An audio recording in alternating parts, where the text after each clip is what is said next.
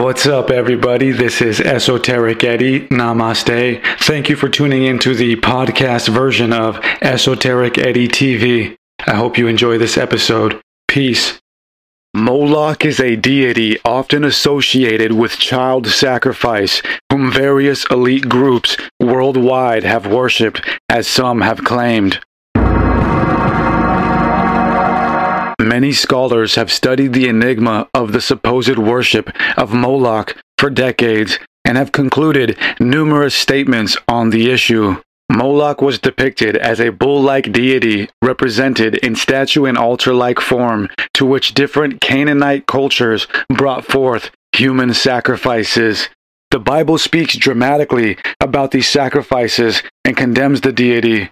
But was Moloch really worshipped in the past? We know that in the ancient world, especially among the Canaanites, Phoenicians, and Carthaginians, the practice of human sacrifice was rampant. We have textual evidence from prominent ancient writers of ancient human sacrifice. The 4th century BC Greek writer Clitarchus said of Carthage that there stands in their midst a bronze statue of Kronos, its hands extended over a bronze brazier, the flames of which engulf the child. When the flames fall upon the body, the limbs contract, and the open mouth seems to almost be laughing until the contracted body slips quietly into the brazier. The Greek historian Diodorus Siculus also wrote about human sacrifice in his Bibliotheca Historica, written in the first century BC. He described the practice of child sacrifice, writing, There was in their city a bronze statue of Cronus, extending its hands, palms up, and sloping toward the ground, so that each of the children, when placed thereon, rolled down and fell into a sort of gaping pit filled with fire. The condemnation of child sacrifice can also be found in early Christian authors such as Tertullian, who wrote in the second century CE. In his famous treatise, The Apology of Tertullian, he details how many cultures in his time had gruesome practices of human sacrifice and self abuse to the gods. Among these cultures, there were practices of child sacrifice among the Carthaginians of North Africa. These children, however, Tertullian writes, were sacrificed to Saturn. Although none of these accounts mention Moloch, scholars have correlated the gods these people sacrificed to as renditions of Moloch or vice versa. For example, Robert Pashley, a 19th century traveler and writer, spent some time in Crete where he learned about ancient traditions of human sacrifice. In his work titled Travels in Crete, he writes The traditions respecting Talos would alone lead us to suppose that Crete once possessed as its chief deity a Moloch, horrid king, besmeared with the blood of human sacrifice and parents' tears. The origins of Moloch are complex. It is believed that the worship of Moloch originated from the Canaanites. The Canaanites were ancient Semitic people who inhabited Canaan, corresponding to present day Israel, Palestine, Lebanon, and parts of Jordan and Syria. According to archaeological evidence, the Canaanites emerged as a distinct culture around the 4th millennium BC. The Canaanite city states such as Ugarit, Byblos, and Sidon played a significant role in maritime trade and cultural exchange throughout the eastern Mediterranean. Canaan and the Canaanites at times are seen as general terms for the people of the Levant during the second millennium BC. This general area and people included the early Israelites. Among these ancient people of the Levant were the Phoenicians. The ancient Phoenicians were a prominent civilization of seafarers and traders who thrived in the eastern Mediterranean from approximately 1500 BC to 300 BC.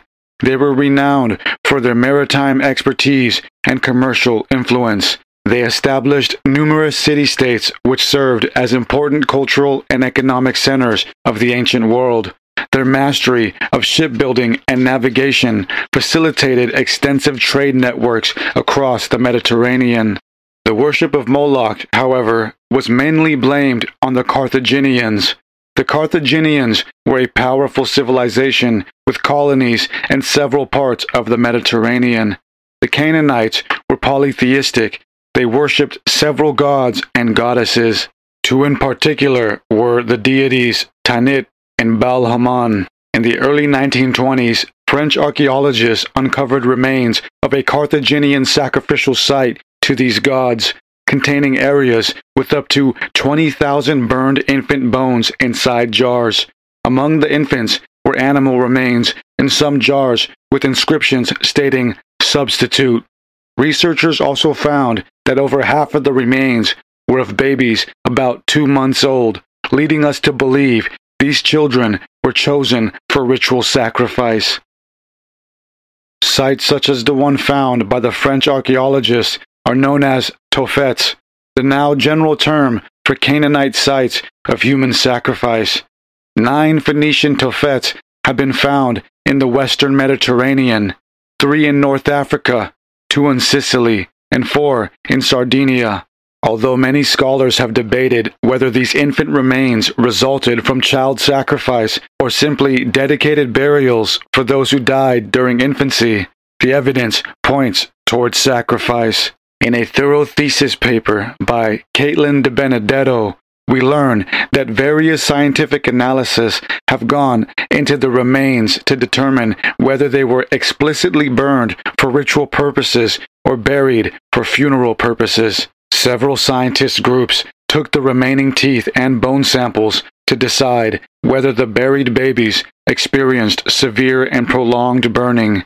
De Benedetto states that when bones and teeth are exposed to fire, they undergo a consistent pattern of color change with increases in temperature.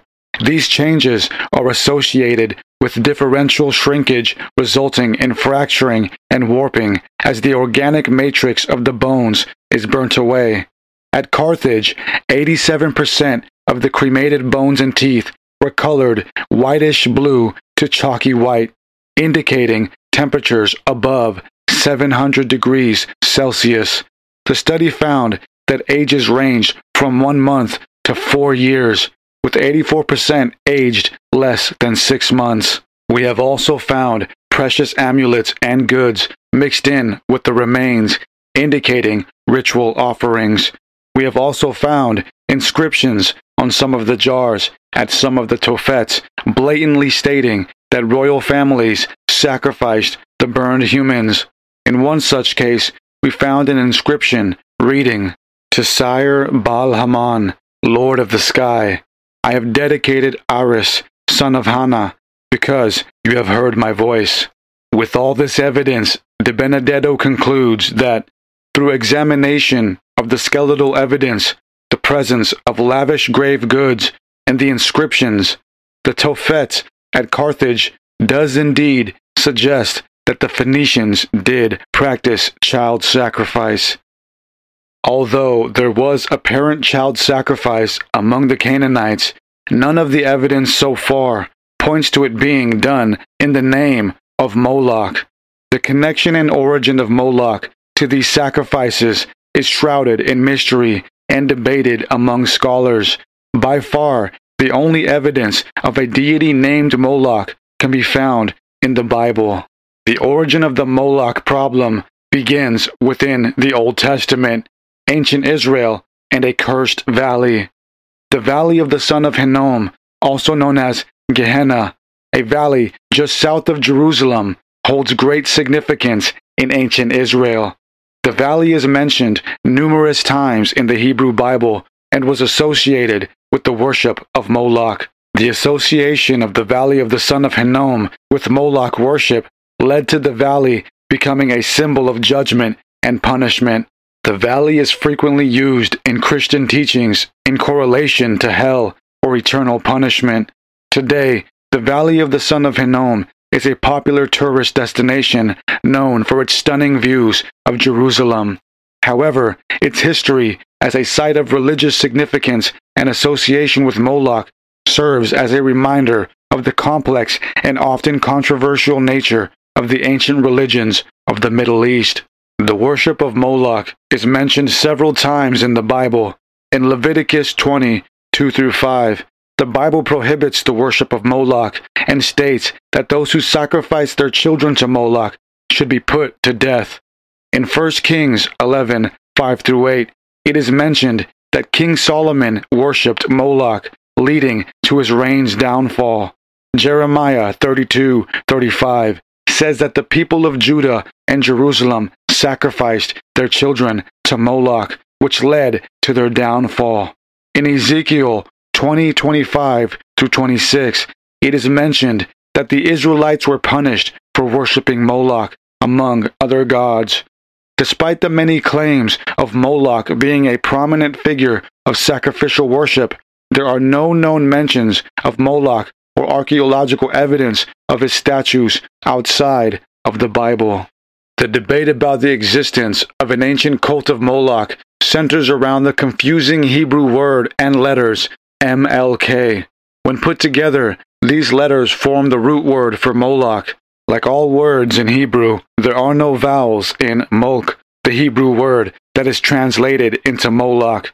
And because there are no vowels, Hebrew root words can be interpreted differently depending on context.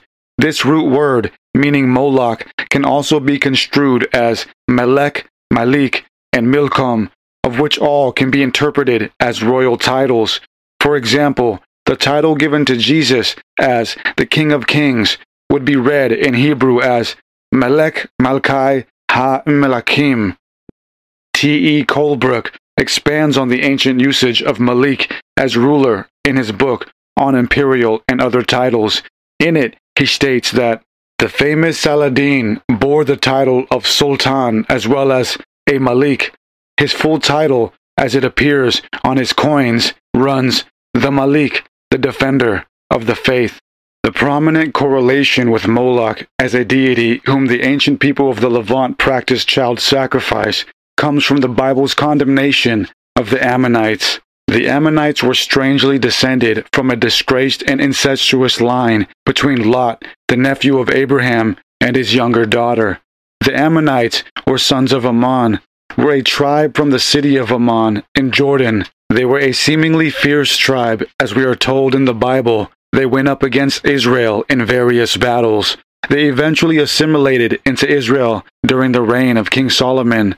This mingling of cultures later led to Solomon's downfall and the condemnation of the Israelites' practice of polytheism and human sacrifice. The earliest evidence of their culture comes from the 9th century BC. The earliest evidence is an inscription known as the Ammon Citadel inscription, found in 1961 the text comprises 33 words which concern some building instructions from their god, Milcom. Along with this text, we have found at least two seals in the Ammon area bearing theophoric names to Milcom belonging to a couple of kings. One from the 5th century BC, found in Tal al Mazar, bears the name Milcomyat, meaning, May Milcom come. Here, it is further substantiated that the Ammonites never worshipped a god named Moloch, but rather Milcom.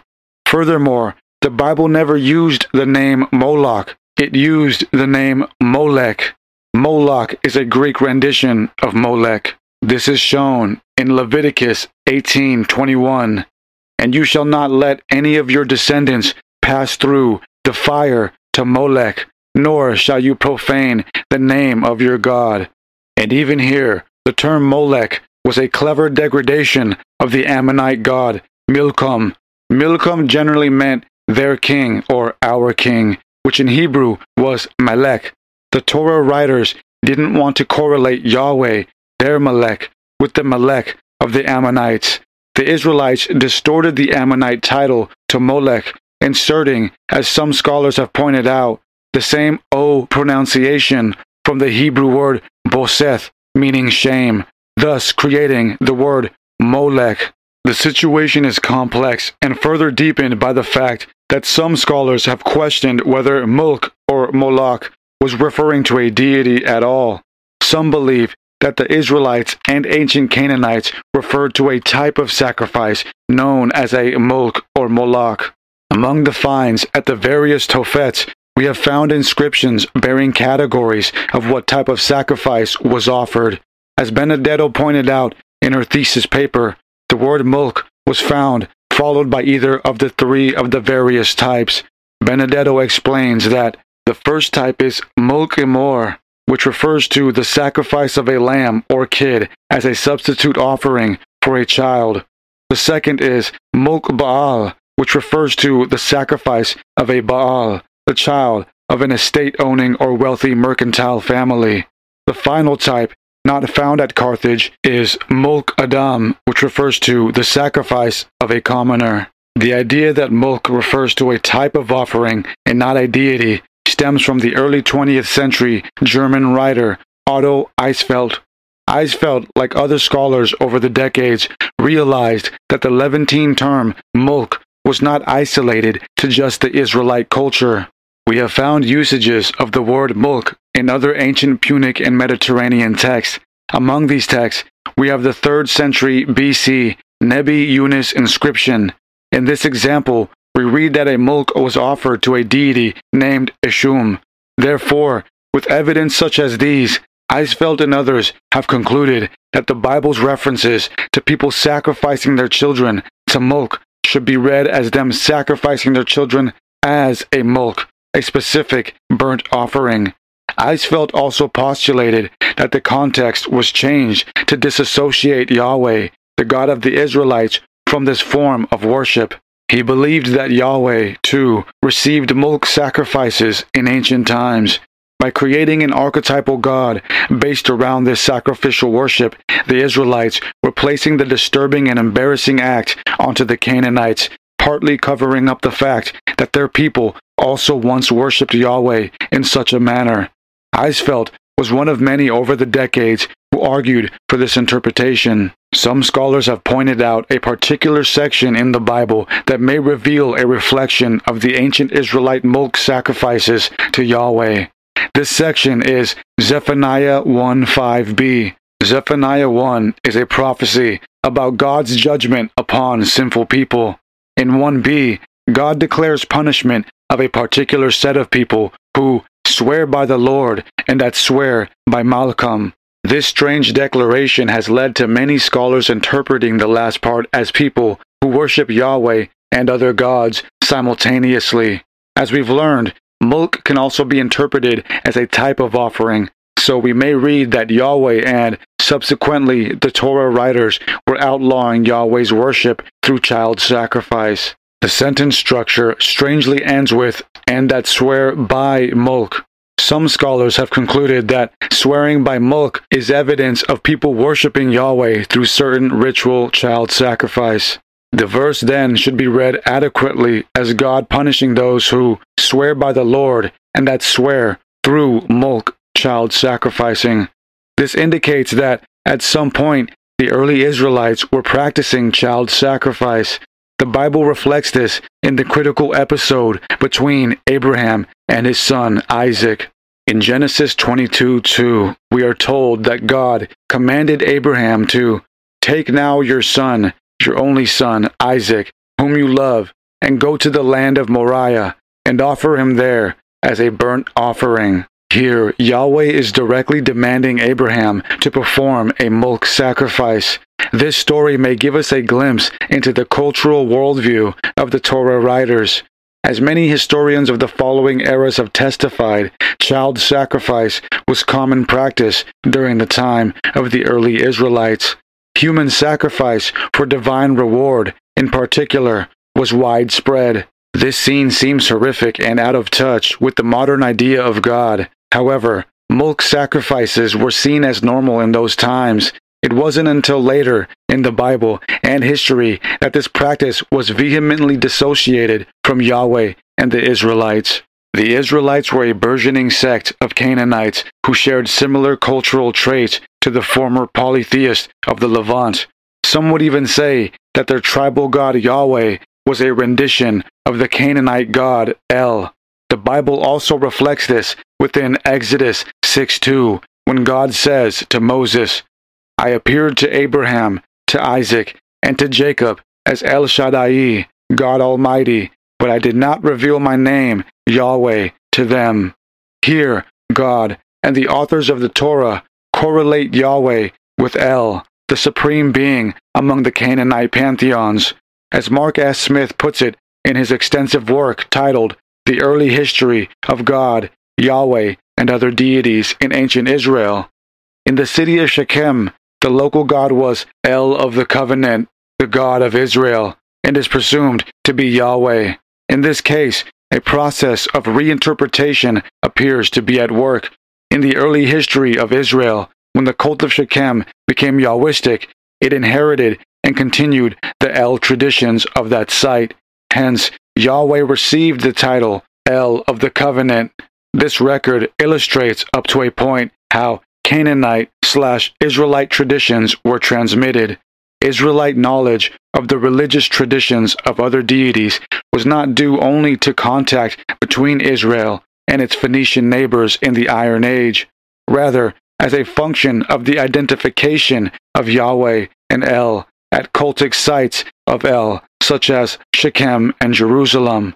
The old religious lore of a deity such as El was inherited by the Yahwistic priesthood in Israel. This is just one of many instances in which we find apparent assimilation of the ancient Canaanite culture into the newly founded Yahweh cult of the Israelites. Dr. William G. Dever, professor of Near Eastern archaeology and anthropology at the University of Arizona, affirms in his book, Who Were the Early Israelites and Where Did They Come From? that the Israelite religion, as it emerged in the Iron Age, incorporated elements of Canaanite religious traditions such as the veneration of Yahweh, the belief in a divine covenant, and the use of ritual objects like altars and standing stones. Dr. Aaron D. Rubin, professor of classics and ancient Mediterranean studies at Penn State University, explains throughout his various works that the Canaanite alphabet, which later evolved into the Phoenician and ultimately the Hebrew alphabet, played a crucial role in the development of written communication and the preservation of ancient texts. In his essay, The Semitic Language Family, he states Hebrew is the only Canaanite language still in use. Mark S. Smith presents that the early Israelites were ethnically and culturally indistinguishable from the general Canaanites. Thus, the importance that the Canaanites had on Judaic culture was tantamount, and this explains why there are so many resemblances to the former in early Israelite culture. If Yahweh and El are the same, then the mulk sacrifices performed by former tribes were invariably being made to Yahweh. And this is why we are told in Zephaniah 5:1b that this practice should be stopped. The Ammonites, who apparently revered Milcom and who, in the Bible, were primarily blamed for worshipping Moloch, as scholars noted, also worshipped El. Even further than this, it is generally concluded that Milcom was simply a title for the Ammonite god El. In Craig W. Tyson's thorough paper titled The Religion of the Ammonites, it is understood that among Ammonite texts, the name El is used far more than Milcom, and their kings frequently took on theophoric names attributed to El, while never taking on names containing reverence for Milcom. It appears El was indeed the father of the gods in the ancient Levant, from whom all the later tribal gods, such as Yahweh, received their attributes and mythology. Furthermore, El was frequently referred to as the Bull of Heaven in a Ugaritic text known as KTU 1.2. In verses 13 through 18, we are told, Straightway turn ye your faces towards the assembly of the convocation. At the feet of El do you indeed make obeisance unto the bull, my father El. Give up, O gods. In Genesis 49:25, Yahweh or El Shaddai is called the Bull of Jacob, and as Smith also mentions, the old northern tradition of bull iconography for Yahweh is reflected in the name Gliu, which may be translated young bull is Yah. The association with gods and a divine bull can be traced back to ancient Mesopotamia. There, we find statues of the human headed bulls and text referring to the Anunnaki gods as such.